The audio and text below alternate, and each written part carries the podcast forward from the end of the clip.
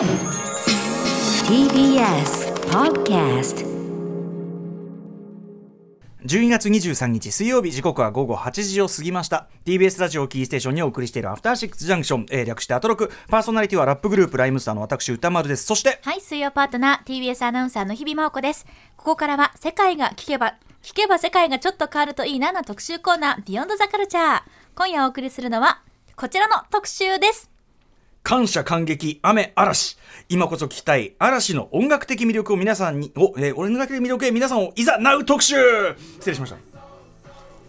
えー、ということで年内で活動休止を宣言している嵐というフレーズが、ねなんていうのかな、うん。あのまあ、発表されてから結構時間もあったから、はい。まあ、まだだまだだ。だし、ね、すごくいろんな形で活躍続けられてるけど、ね。あともう1週間ちょっとみたいなちょっと現実味がないっていうかうねん信じたくない気持ちもしますが、まあこれからも続きますからね。そういうことでございます。えーでですね、まあ、嵐もちろん国民的ね、えーグループというところは間違いないんですが、えっ、と、意外とその音楽的文脈に絞って語られるという機会は、その国民的グループだけに、あの、意外となかったりするんじゃないかというね、問題意識のもとにですね、えー今こそ改めて日本のポップカルチャーを担ってきたジャニーズ氏、そしてその系譜上から見た嵐の音楽的魅力についてたっぷり解説していただく特集です。はいということで今夜のゲストは番組初登場、ライター DJ の矢野俊弘さんです。矢野さんこんばんは。こんばんは、皆さんはじめまして、矢野俊弘です。よいしょよろしくお願いします。いやー初めましてと言いましょうか お久しぶりと言いましょうか大変ご無沙汰しております。はい、えー、まあじゃあ先にまずね矢野さんどんな方なのかご紹介を先にしておきましょう、はい、ご紹介します。1983年、東京都のお生まれです。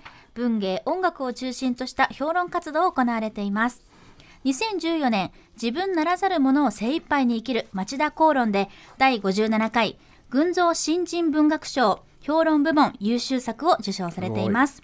そして著書には、 SMAP は終わらない、ジャニーズと日本、コミックソングが J-POP を作った軽薄の音楽史などがあります。そして今年の6月には大谷能生さん、速水健朗さんとの共著、ジャニ研2020ジャニーズ研究部を発売されています。はい、ということで、えーとまあ、そのジャニーズ関連の,、ね、あの書籍とか研究といいましょうかね、そちらもあの参加されているということで、まあ、お呼びしたわけですけど、はい。矢野さんね、あの私とは浅からぬご縁と言いましょうか、えーちょいちょい今日ね、名前出ますけど、前の番組、ウィークエンドシャッフル、土曜日にやってた番組で、あのミステリーメンというコーナー、タマフルミステリーメンというコーナーがありまして、これ、あの1999年の映画、ミステリーメンに、まあ、あのミステリーメンというのはね、ヒーローもののパロディ映画みたいな感じで、あの本当にそれ役に立つの？みたいな能力を持ったスーパーヒーローたちが集まるという、まあ、素晴らしい楽しい映画なんですけど、ベン・スティーラ主演で、まあ、これにこうインスパイアされた企画で、えっと僕らのイベントにこうとにかく全国の超能力を持ったみんな集まれっつって、タマフルミステリーメンっつって募集したそれのファーストジェネレーションですよね。はい、もう初代、初代。あの初代ミステリーメンで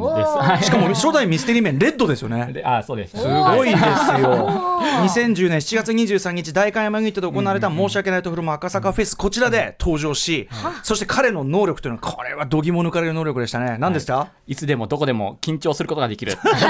能力っていうのは、違う、その能力が物理的なその現象として現れるじゃないですか、あなたの場合は。具体的に言うと、手のひらに汗がびっしょりになるっていう、あいつでも意図的にっていう。意図的に？意図的に、意図的に緊張し、意図的に手汗をかけるって意外とだダメだって、緊張するって、マインドの問題だから。発症そそれをさコントロールできるってそれ緊張って言うのみたいな。うわちょっと分かってるような分かってないような、でもすごい手手汗をバーって出せるってことですね。すごいです だからずいぶん今日昔ですけどね、はい、一生の思い出でした。その後でもその矢野さんがね、あの手汗の矢野くんが こんなに出世するとはということで。いやいやいやとんでもない本当光栄です。あの、はい。本当にあのスーパースケベタイムか矢野くんかといったところですよこれは、え今日もじゃあ手汗びっしょりなんですか？あの、はい、ちょっと一通り書いてきました。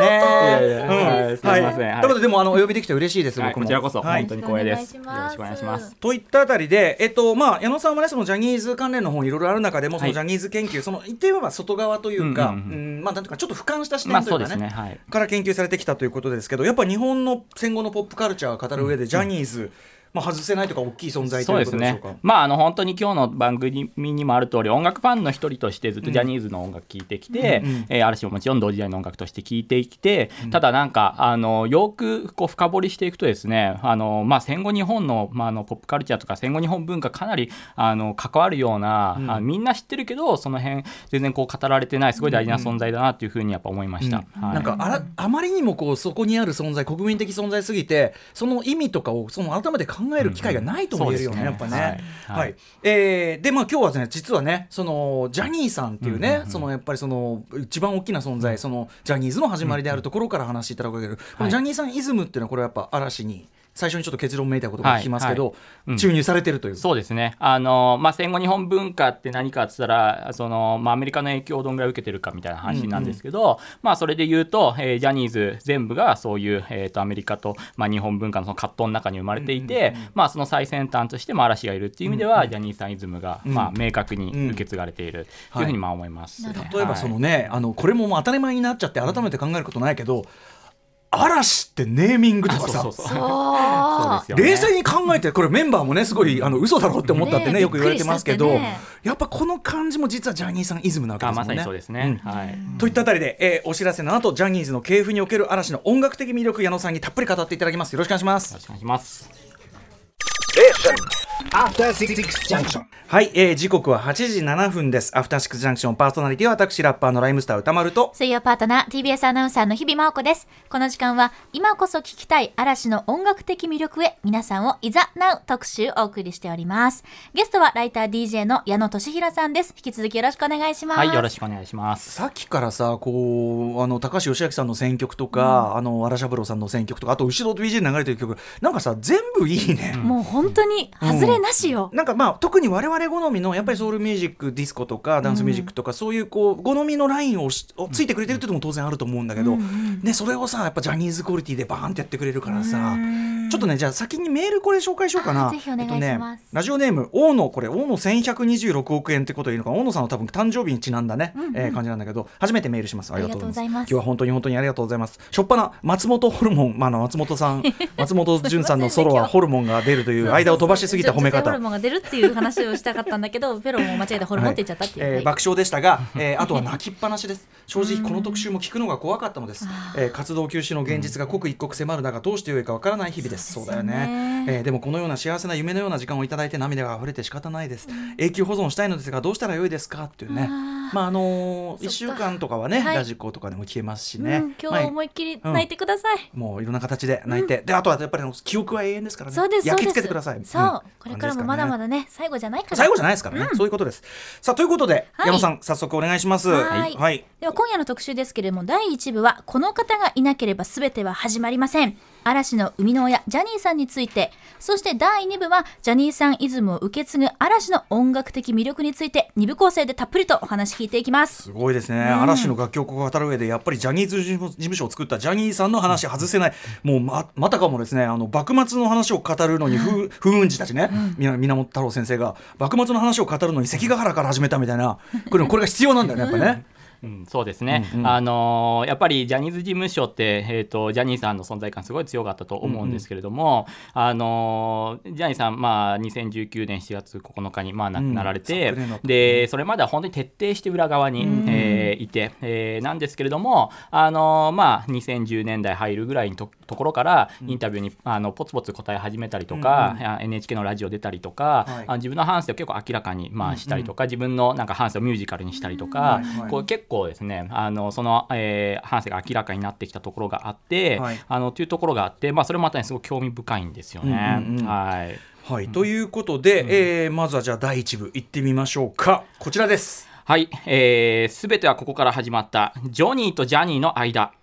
ジョニーとジャニーの間いきなりこうなんぞやってのが来ましたけどね、そう。あのジャニーさんジャニーさんって言ってるんですけども、あのこのジョニージョニーじゃなくてジャニーっていうのが、まあ、結構ポイントだと思うんですね。もう本来ならジョニーと呼ばれるようなのを、はい。ななんていうか。あのそうなんですよ、えー CD とか、えー、と今だったらですね、エターナルプロデューサーっていう肩書きになってますけども、あのいろんな作品見てるとプロデュースドバイ、えージャニー北川って書いてあるんですけど、スペル読むとジョニーなんですよ。英語だって書かれてると、はい。英語表記だとジョニーなんだ、つまりジョニーの、うん。なんていうの？発音の聞いたまんま感発音っていうか、うん、そういうことですよね。はい。えーで、まああのえージョニーっていうと、まあ、外国人のようであるけど、ジャニーっていうとあのちょっとこう芸名っぽく見えるみたいなところが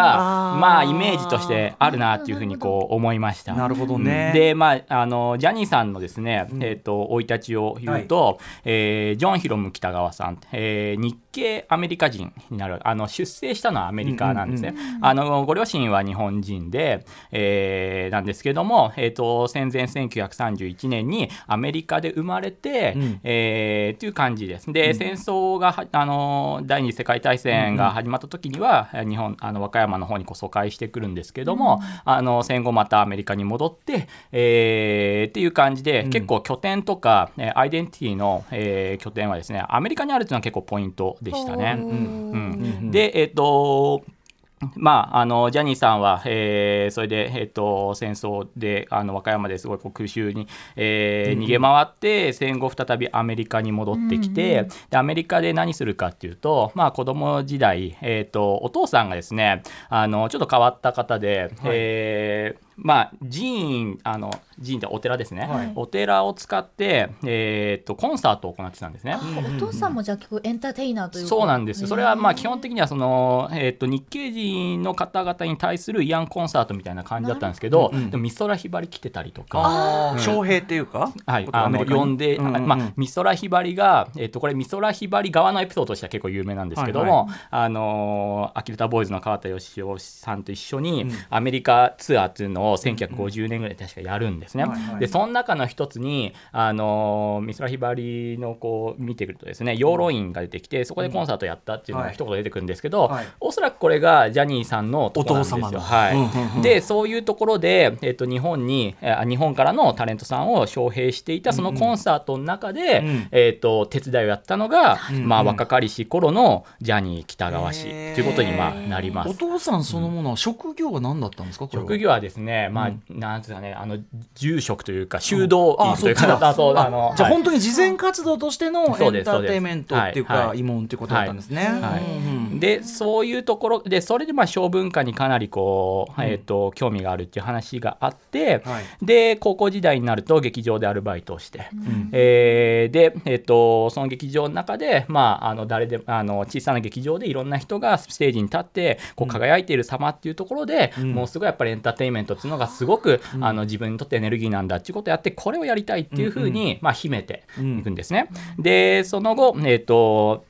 まああの大学出て、えー日本にこう来るわけですけども、えーその時はですねあの朝鮮戦争の,、あの時期に、まあ、米軍として仕事をしてこれもいろいろちょっと、ね、諸説あるんであれなんですけど、うんうんうんうん。いろんなしあの通訳をしたとかいろいろな話があるんですけど、うんうんうんうんそれで、えー朝鮮戦争の後、えー米軍のお一員として、うん。えー戦後の占領下の日本にやってくるっていう。うんうんうん。うん。でここで、えー代々木の、えーワシントンハイツ、えーあたりでこう仕事をするんですけどそこの、えー代々木公園の中で、えー子供たちを集めて野球のコーチをするんですね。はい。うん。うん。でこの野球チームの名前がジャニーズっていう、うんうん。あの名前というか、うんうん。それがジャニーズ事務所の,、はい。あの一つの,、まあうんうん。あのオリジンというか起源にのなると。えーでまあ当時野球をするっていうのも、うん。あのこの時対戦したのがたあの高田文夫先生とジャニーズがこう対戦したとかそういうエピソードもあるんですけどもやっぱねね芸能史がここに結構詰まってるところもあるんですけども、あのそういう中で当時の野球ってやっぱり日本の中で当時の新聞とか読むと、まあ、野球を使って日本にこう民主主義を教えるんだみたいな話も、まあ、あったりして、まあ、結構ジャニーさんの、まあ、平和的なメッセージとか、あのずっと出してますけども、あのえー、と戦争の後の生々しい、えー政治的な状況の中で自分はエンターテインメントを始めたっていうのはやっぱ結構、ねあの根深いと思います。はい野球チームの時からジャニーズ、ジョニーズではなくてジャニーズそうでなんですすね。ね。でその野球チームにいたのがあの初代ジャニーズの、えー面々で。である日雨で中止になるんですね、うんうん。だからちょっと映画見に行こうよなんつって、うんうん。うん行ったのが、えー、とウエストサイドストーリー。でウエストサイドストーリーに、えー、とかなり感銘を受けて、うん。あこういうのがやりたいっていうことで初代ジャニーズを結成するのが611年っていう試合が雨で中止にななっていなかったから、本当ですね。ちょっとそれもドラマだな、ね逸話ね。そう逸話としてはね、ん。んん。そういうふうにこう語られてうん。いますね。はい、で、えっと、その時に、あのーまあ、駆け足で言うと,、うん。えっとジャニーさんが何しろウエストサイドストーリーなんですよ。つまりミュージカルなんですね、うんうんうん。うんだから音楽をマニアックに追求するというよりは、うんうん。あの華華やかなショーアップしたショービジネスとしての音楽っていうのが、うん。はい。あの核にあってなるほど、えーでその一つとしてソウルミュージックがあったりとかディスコがあったりとか、うんうん。まあ、ジャズがあったりとか、はい。っていうふうにでその一部としてブラックミュージックが入ってきて、うん。そのブラックミュージックとかにあが、まあ、好きだったりすると、あジャニーズいい曲じゃんとかってなるんだけど基本的にはまあショーアップされた音楽がなるほどあの核にあるって、まあ、そういう感じです。それこそこの間の少年隊特集やった時に錦織一清さんご本人はいはいお話を伺った時にやっぱりそのミュージカルという完成形があってそうですねそれがようやくその少年隊の時期にできるようになったそうですね、プレイゾーンではもうかなりそういう意味では完成形に近いと思いますおっし。たねはいはいということであのそういういろんなことをですね、えー考察した結果、えーまあ、一つの結論、えーというか、まあ、前提条件にもたどり着きました、はいはいそれは、えー、とジャニーさんはアメリカ人であると、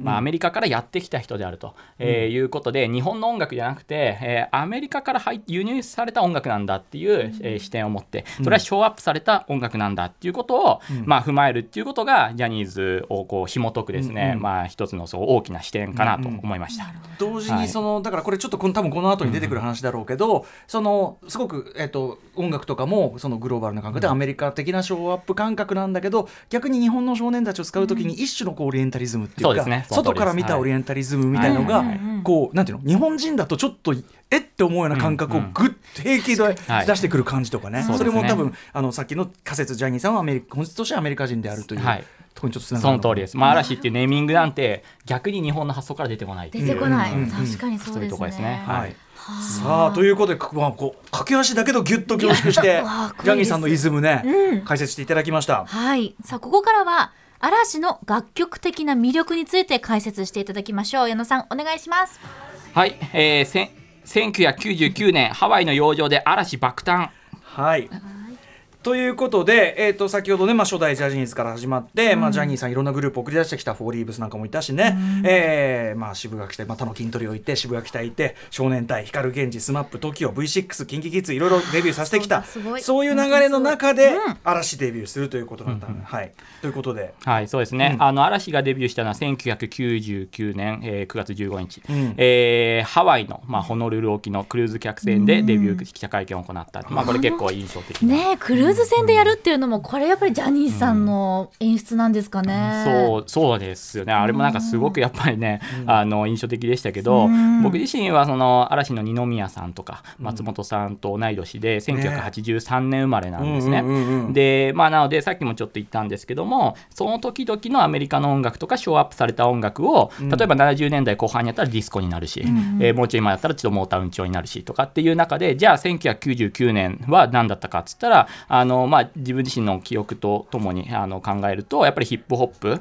がすごくこう台頭してきた時期で、はい。あの同時期に DA PUMP さんがいたりとか Dragon Ashュの活躍があったりとかジブラさんがこうメディアにこうん。うすごくこう登場してきたとか、そういう時代背景の中であの、まあ、ラップが入った曲として嵐がこう、うん。えー嵐という曲でデビューするっていう、まあ、はい。そういうあのところだと思います。あとそれこそさ、あのさっきのちょちょっと文脈の話だけど、そのあのアメリカ人としてのジャニーさんということでハワイホノルル沖でっていうのはさ、要するに言ってみればそこで日本の嵐日本ザ日本な名前がついたグループをデビューさせるってところに、まあ、一種そのさそのすごく因縁の場所なわけですがそ,、そうですね。のバルハーバもあって、はい。だからそこであえてその、まあ、平和的なメッセージとしてのその自分のエンターテインメントをここで一区切りじゃないけど、ここぞって感じで出したっていうのもあるんじゃないそうそういうふうにかな。そう思っちゃいますよね、うん。ハワイとかって聞くと。はい。まあ、だからラップ、まあ僕もあの僕はもう99年もうライムスターリスペクトっていうもう、あのアルバムを出してる時でまあゴリゴリなんですけど、はい。ゴリゴリ時代にでもやっぱりあのそういうなんていうかな日本のポップミュージックもずっとすごい好きだったし、ずっとこの頃はそろそろそろ僕の中で、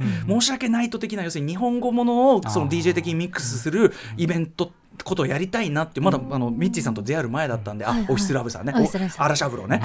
出会う前だったんだけど、なんとなくそういうアイデアがちょっと僕生まれ始めてた頃でもあって、でそういう中であのあそのラッパーまあ専任というかねそのラはい。ップが得意だという子がいるっていうグループはそれは出てくるよなと、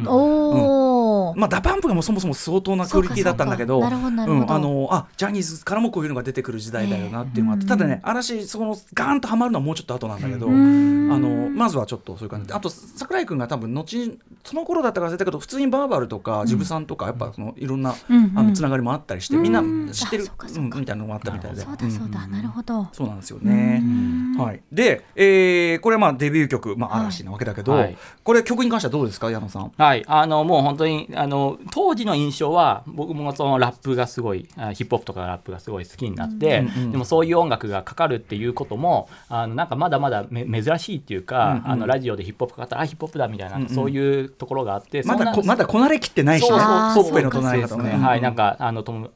一緒に喋れる人もいないなぐらいの時に、あジャニーズど真ん中でそのラップがめちゃめちゃ入ってきてるみたいなことが、まあ一個すごい印象。今でこそさ、ラップメンバーみたいのいるけどさ、ん。本当走りだよね。そうですよねとかだってさ、はい。そうだけどさ、そうですね。うん。本当そうですよね。うん。うん。でサウンド自体はかなりファンキーな感じで、んうん。えっ、となんかえっ、となんていうんですかね。すごくごごいわゆるゴリゴリみたいな感じじゃないけれども、あのすごい、えーノリのいいダンスミュージックが出たなみたいな、そういう感じです。でそれはあのジャニーズって基本的にその直前の先輩のあの楽曲の音楽性をこう引き継ぎながら更新してで自分たちのカラーをこう定めていくみたいな傾向がずっとあってなるほど。嵐で言う嵐で言うとそれはやっぱり SMAP をちょっとこう意識しながら SMAP 路線やりながらあのどうしていこうかなみたいなっていうのが振り返るとそういう時期って感じがはいします。で SMAP のじゃあその音楽路線って何って言ったらあのさっきちょっと僕もあの吉明さんのえーとコーナー聞きながら来たんですがまあまさにフリーソウル。あのでなんで SMAP がフリーソウルかっていう話もちょっといろいろあのあってここではそれはそれで長くなから。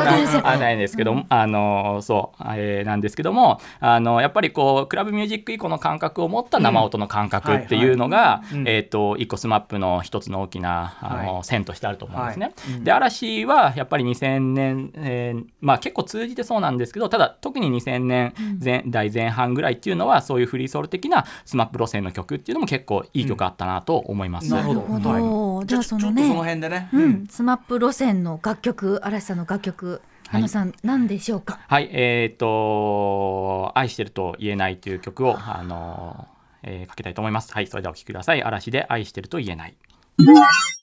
はい、えー、と嵐の愛してると言えないでございます。2002年発売、えー、と2作目の2枚目のアルバム、はい。えー、Here ね We Go にね収録されている曲です。いやまああのー多分さその SMAP っぽさもちろん楽曲もそうだし、まだこの頃はコーラスがばらけてるっていうか。なんですよね。はい。うん、それがその SMAP 独特のあれはそれは SMAP の良さなんだけど、デコボコした感じっていうか、そこにちょっと通じるのかな、やっぱすごいまあテイストとしては近いよね。はい、そうですね。まあ、ホーンが入ったりとか、生音のあるホーンが入ったりとか、あの、まあ、じこれともう一個ね、同じアルバムの眠らない体どっちにしようかなっていうと、うんうん。ずっと考えながら聞いたんですけど、眠らない体の方は結構なんかフォーキーソウルというか、うんうん。まあ、まさに本当フリーソウル、うんうん。えーで再評価されたような、なんかフォーキーな感じとかもあって、うんうん。あの、な生音なんだけど、あの、芋っぽくなくてっていうか、ダンダンスミュージック以降の感覚で聴けるっていう、まあ、そういうところでめっちゃいい曲がやっぱりこの辺はありますね。はい、何しろ2002年は僕はあの「アデイン・アワー・ライフ」がねあそうですよね。出た年なんでここでもう完全にまあ木更津キャッツアイもすごい好きだったし、うん。はいはい。これめやばくないこれっていうのも、まあ、DJ でもこのこの頃始めてたんで、はいはい。もうもうキラーチューンっていうか。あデンヤワライフはそのさサビもラップだった、うんまあねなんかそういう全然メロディーに頼ってないっていうね。なんか時代になってきたんだなっていうことも当時思いましたね。で、はい。まあ、当然櫻井君のラップもどんどん良くなってるし、うん。あとやっぱその少年隊の ABC っていうこの名曲中の名曲を、まあ、遅くして回転さ、要するにカニエ・ウエストより速いっていうか,、そいうか。う回転数変えて で歌が流れてる上に重ねちゃうっていう。世界的にもこれ速い試みで。マジやばいぜっていまだにもう本当好き。もう今後ろに流れてるだけでもう鳥肌っていう感じだけど、うんはいということでまあ出だしはちょっと模索しながらね、らしさを探している時期のも嵐って感じですかね。はい、では次のパートに行きましょう。はいえー嵐が国民的グループになるまで。はい。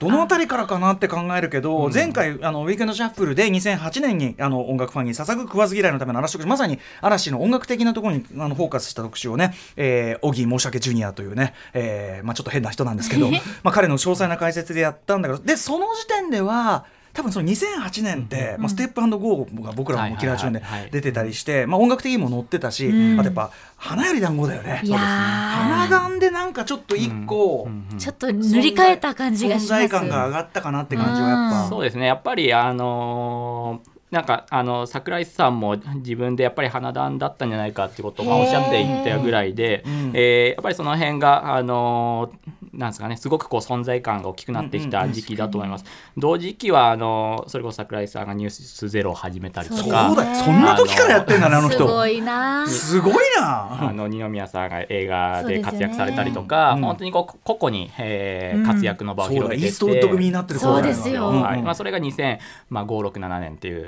まあ、時期ですよね。なんか。全てのジャンルで嵐の皆さんがもうド級に活躍してた年ですね。そうなんです。で「花より団子その2」えー続編にあたるの主題歌が「ラブソースイートで」はい。まあ、これがもうものすごい、うん。あのーヒットして、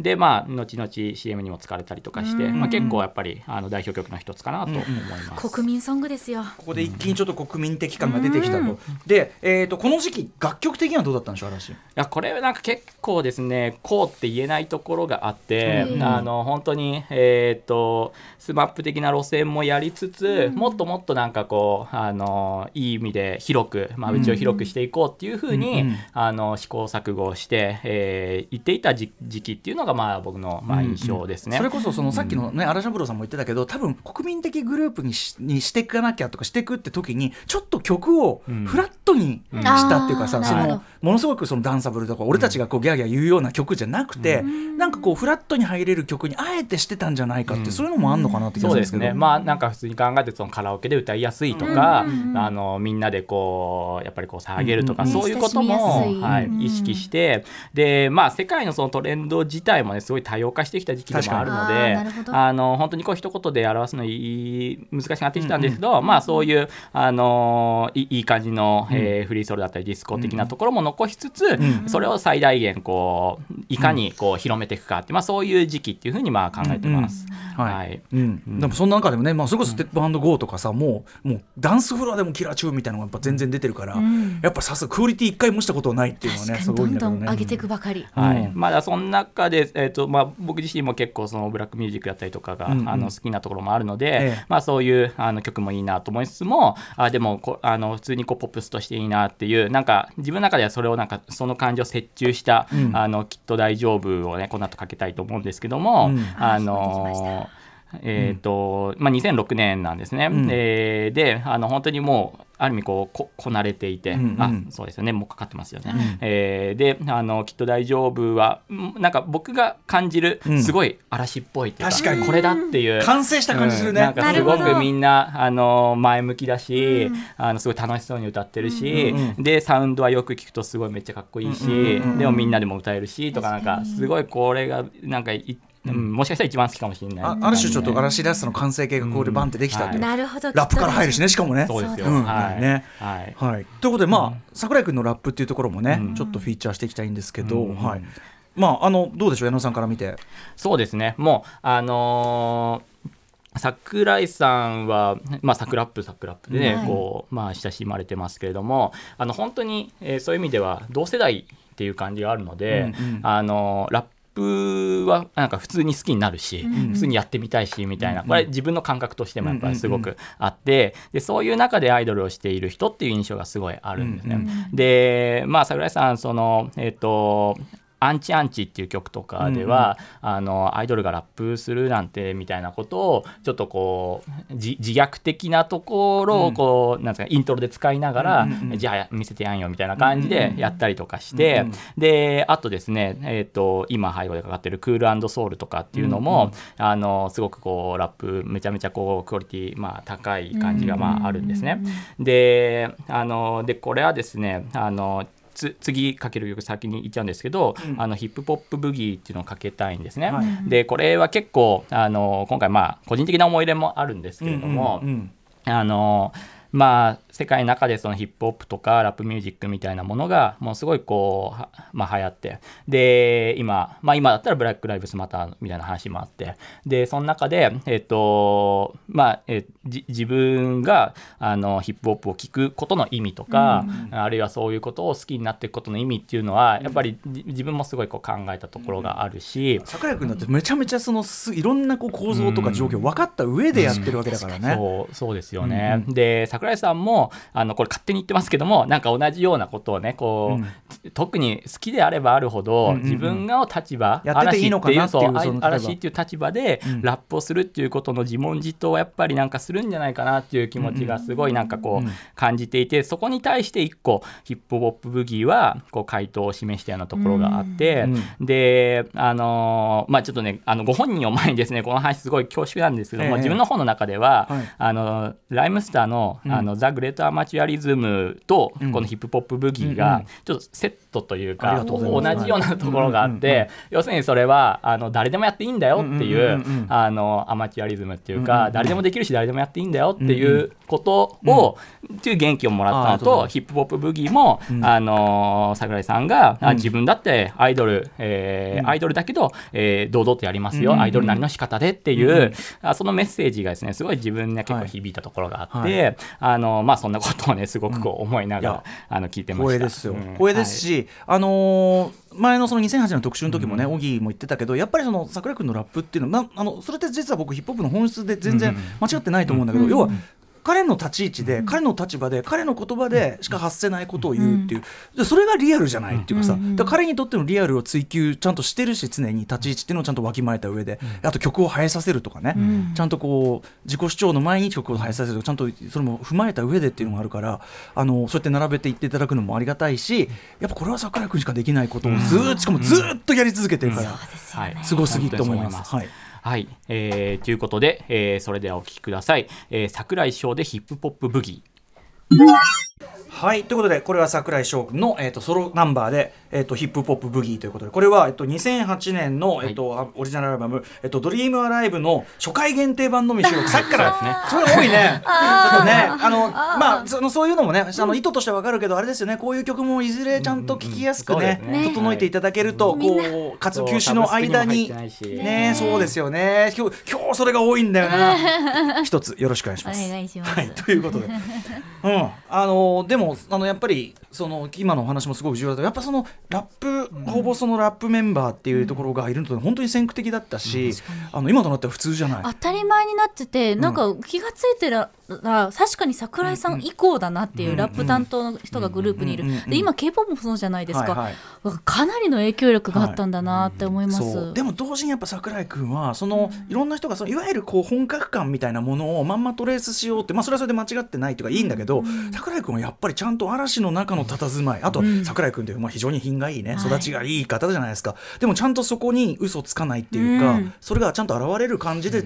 あの存在感をやってて僕はこれがその彼にとってのリアルだし、あのということはすごく感動的だと思ってる。温室育ちの雑草っていう説とか、うん。本当にね、はい。胸にくるっていうかね、いや本当にいいこと言うなってね、うん。思っちゃいましたけどね。はい。はい。はい。いやということであのいや素晴らしいと思います。ということで矢野さん、はい。引き続きちょっといろいろ曲を聴いていきたいんですが、ははい、うん。2010年代でのおすすめというのもぜひ教えてください、そうですね。もう本当にこう語りしろいろいろあるんですけども、あのまあえっ、とジャニーさんの話をまあちょっとしまましたけれどもあのアメリカからやってきたっていう、アアメリカの視線から日本を見てるっていう、うんうん。で歌丸さんもあの先ほどおっしゃいましたが、うん。まあ、そこにはやっぱりこう異国趣味とかオリエンタリズム的な日本のあり方っていうのが、うん。まあ、古くは寿司食いねとか、はいはい。えーあるいは忍者っていうグループとか。本当だよね。ええあとまあ光源氏ってそもそもどうそうだよね。どうだってとかね。そうだよね。うん。すごいなんか普通にこう流しちゃってるけど、うんうん。やっぱりあのこのセンスすごいなみたいなのがやっぱある、うんうんはいでこれまあジャポニズムっていうかね、うんうん。あの日本外国から見た日本趣味っていうのはジャポニズムっていうふうに、まあ最初のジャニケンっていう本の中でも、うん。うんあそういうこと言ってたんですけどもそしたらですね2015年にまあその名もジャポニズムっていうアルバムが出まして、うん。でまあまさにそのアルバム、えー自体もえっとそういう、えーやや誇張された、うんうん。えー日本趣味みたいなものを、うん。えーサウンドにこう配置してって、はい。まあ、面白い曲を作るっていう試みをまあやっていて、これステージとかも本当素晴らしいんで、あの DVD とかもぜひチェックしてほしいんですけれども、あの曲もいい曲いっぱいあってですね、まあ、あのそれ、えージャポニズムから、まあ、あの2015年ジャポニズムからあの1曲聴きたいと思います。はい、ということで、えーアルバム「ジャポニズム」より「えー三日月」です。はいということで、えー、嵐で三日月、えっ、とね2015年のアルバム「ジャポニズム」そのものズバリのね、はいはい。でもなんかすごい不思議なバランスの曲、あのね。世界観はそのジャポニズム路線なんですけど、うん。これも、サウンド。はうん。サウンドの構築が結構すごくて、ね。うん。まあどっちかというとそのエレクトロニカとか、うんうん。音響派みたいな、ね。プロツールス以降のなんかもうビートをすごい小刻みにして、うんうん。ジャポニズムの前がデジタリアンってアルバムで、うものすごいビート的に、うんうん。あの細切れにして再配置するようなアルバム作って、うんなんか僕はその延長線上な感じで、うんうん。もうあの表紙もなんか、あの三拍子が入ったりとか、えーでビートもものすごく細かく配置して、あのダンスミュージックっていう感じじゃないけど、ものすごい一曲の構築がめちゃめちゃ見事っていう、でこれでジャポニズムやって、んうん。なんてレベル高いんだろう、うんうんこんなのが普通にあの日本の,、あの一番最あの、最大公約数のポップスとしてあるってねこれすごいなって思います。はい。ねえはい。ということでどんどん時間も来てしまっているんですがねえこれたった1時間で振り返るのはこういうね急いでいかなきゃいけないんだけども、はいはい。最後のパートになるのかな？はい。では次のパート与那さんお願いします。はい、えー続けること休むこと等身大のアイドルの形を見出す嵐はい。ということでまあ休むことということですからね、まあ、2019年1月27日に、えーこの2020年いっぱいで活動休止というのを宣言するというね、これもなかなかないけどね、この活動休止までのスパンを結構長めにとって、うんっていうのもなんかあんま類を見ないかなっていう,、感じがしましたけど。ははい。い、ということで休止宣言後嵐というのは変化あったんでしょうか、はい、そうですね。もうまず一番大きいのはサブスク解禁、はい。えーね2019年11月3日。えー SNS もだからこうインターネット解禁というかそうですね。ジャニーズインターネット解禁、ね。今までだはい。ととにかく、そうなんですよね。まあなんかかたくなに、うん、かたくなに。ちょっとかたくなうん過ぎたんじゃない、はい。って感じはすごくしたけども、そこが議金解禁になった。はい、TikTok とかもやってねいろいろね発信してくれてますもんね。まあそれでまあサブスク、まあ、Spotify とかも何でもいいんですけど、で嵐をこう聞くようになった時に何が起こるかっつったら、はい。あの隣で k p o p が BTS がいてとか、うんうん。その隣にそれこそブルーノ・マーズがいてとか、うんうん。そういう並列の中で嵐を選んで聞くっていうことにこうなるわけで、うんうんうん。あの必然的にサウンドをあのある意味こうググロ,、まあ、グローバルに、えーやっていくっていうことがまああったと思います。で、あのまあ休休止宣言、えーみたいなのがありましたけれども、まあ、この1年あのえー松本潤さんもそのやっぱり嵐最後アアメリカでコンサートをやっぱやりたかったっていうのが、あのあってでそのためにどうするかっていうことをいろいろこう考えてで、まあ、それがちょっとコロナであのなかなかあの実現できないで本当に辛い1年だったと思うんですけれども、あのそういう中で、えーサブスクがあったりあとリボーンシリーズ、あの初期の曲を、はい。あの EDM だったりとか、まあはい、今っぽい感じで、まあ、やるっていうのがかけて改めてそのね。はい、うん。そうですね。で、えっと、まあ、サウンドがそういう意味では、えっと、グローバル対応になったと。で、サウンドだけじゃなくて、ある種こう、あり方、アイドル、あるいは芸能のあり方みたいなものも、こう、ある種こう、グローバルな形っていうものに対応しているような印象を受けました。あのーまあ本当に細かい話をすると働き方改革の年ですけど今年は、うんうん。えーそれも2013年かな国連からその日本に是正勧告があってからの働き方改革、要するに芸能事務所も含めて、うん。えー、と日本で働くっていうことはどういうことか、ねメンタルが弱った時にうん。ちゃんと自分の意思で休むとか、あの自分があの違う道を歩みたい時はしっかり歩むとか、うんうん。えーそういうところに対してあの主体性みたいなことをちゃんと認めていくっていうあのそういう流れにあ嵐はそういうところもあのしっかりこう見据えている時代の流れも、うんはい。うん。まあね無理して続けてねそんでなんか変な感じでっていうのもよりもいいもんねやっぱそれはね。そうですね、うんうん。なのであの活動休止っていうのはすごく悲しいんですけれども、まあみんながこう話し合って人出した結論という意味ではすごく前向きに捉えたいなっていう気持ちもあって、あのサウンドもそのアイドルとしているっていうこともあの、まあ、嵐って本当にこう身近な親しみやすい等身大のアイドルって言いますけど、まあ、そういう意味でも本当に等方針内っていうか、あの僕らが今後どうしたらいいかっていうところを指し示す、あのアイドルってやっぱ社会を映すところとか社会からもしかしたら先行するところもあるかもしれないけども、うんうんうんまあ、嵐はそういう意味でも、まあ、そそこはなんかすごくあの何かを指し示してるなっていうふうにこう思いますね。あとそのね、はいさっき言った活動休止までのそのスパンを長く取ることでめっちゃ丁寧にこうなんていうの？いろいろこうやってくれてる感はすごくあるかなと思ってて。ねかつ攻め続けてますよね。そうね、さっきもね、その高橋義明さんの選曲でもね、全然ここが新たな始まり感がビンビンみたいなね、そこもやっぱさすがな感じですよね。はい。うん、という中で、まあ、あのサブスク解禁のの曲、うん2019年11月3日に出された、まあ、ターニングアップを、えーっていうのがなあのサビがですね、まあ、ターニングアップ with J−POP って感じで、はい。まあ、J−POP で盛り上がろうってこう世界に向けて発信してるような、あの感じがあって、まあ、その辺も J−POP 引っ張ってきた人のしか言えないっていう感じもあるし。というか見えますよそう。ね。あとだからそれは今っぽいっていう言い方もできるし、うんうん。あのーやっぱりそのジャニーズの歴史で見た時もずっと日本アメリカから日本にいろんな、あのショービズを、えーやるしあのーこう、紹介してきた。紹介してきて、でそれをまたさらにアメリカに問い直すっていうのがずっとジャニーズの歴史ですから、あのそういうジャニーズの歴史という意味でも、まあ、ものすごい結節点になってる、うん。ターニングアップ、うん。って感じがしますね。はい、まあ、タイミングアップはちょっと時間の関係もあるのでちょっと BG に弾かせていただくという感じになってしまうんですが、はいはい。ね、ということでえっ、とまあでもねなんかまあ一旦休んでもらってっていうかそのじゃあ次に向けたっていうかこれからの、まあ、アイドルとかこういうこう、まあ若者のこうボーカルなんていうのエンターテインメントグループのあり方みたいのをなんか指し示してちょっと一旦はいこうそうですね。みたいなそういう感じでしょうかね。はいはい、もう本当に前そういう意味では前向きに本当に捉えたいと僕は思ってます。ジャニーはいズ事務所そのものもさ、やっぱりそのジャニーさん亡くなられて、そのなんていうかなもう巨大な転換期を迎えている、そうですね。でそのエンターテインメント全体これ世界ね。もうそれも巨大な転換期を迎えている、中身もそうだし、その例えば伝えるべきメッセージのこともそうだしもちろんそのアーティストのあり方もそうだしそれこそそのビルボードの中にアジア人がバンバン入る時代っていう,、そういう中でなんかこうそれをすごくやっぱそのおっしゃる通りこうに日本のこの代表するグループなりにこう反映してっていうかこういう流れっていうのなんかその特に矢野さんの今説明聞いてすごくそこがあやっぱなんかクリアに見えてきた感じがありますね僕もね。うんそうですね。まあ本当に日本で音楽をするとか日本でこう芸能をするっていうのはどういうことかっていうことをまあなんかね余計なことかもしれないけどちょっとか考えるところもありました。うんうんはい。はい。ということであっという間にですね、はい。駆け抜けてきて時間が来てしまいまして、えあのー本当に矢野さんありがとうございいました。やこちらこそはい、うん。楽しかったです。で今日はねあす。ごく本当にあの普段のリスナーの方に加えて、まあ、あの嵐のファンの方というのをねいっぱい聞いていただいてメッセージもいっぱいいただいて本当にありがとうございます。ありがとうございます。はい、ちょっと全部紹介しきれなかった。本当に申し訳ないですが、はい、あのなんかすごく熱も感じましたし、なんかまあううちの番組なりのこういいね感謝感激雨雨嵐をはい。返すことができたかなと、嵐なくしてアトロクなしという、はい。こう本当に思ってますからマジでね。はいといったあたりで、えー最後に矢野さんからお知らせことなどありますか？はいまああの今出ている、えージャニケン、えートニトニバージョンと呼んでますけれども、えー、2020、えーっていう、まあ、定談形式で今言ったような話とかも含めていろいろ書いてあるんでぜひよかったらチェックしてください。今後ともちょっと矢野さんのね分泌カードとあ。と、まあ、この番組をちょっとよろしくお願いしますよ。あ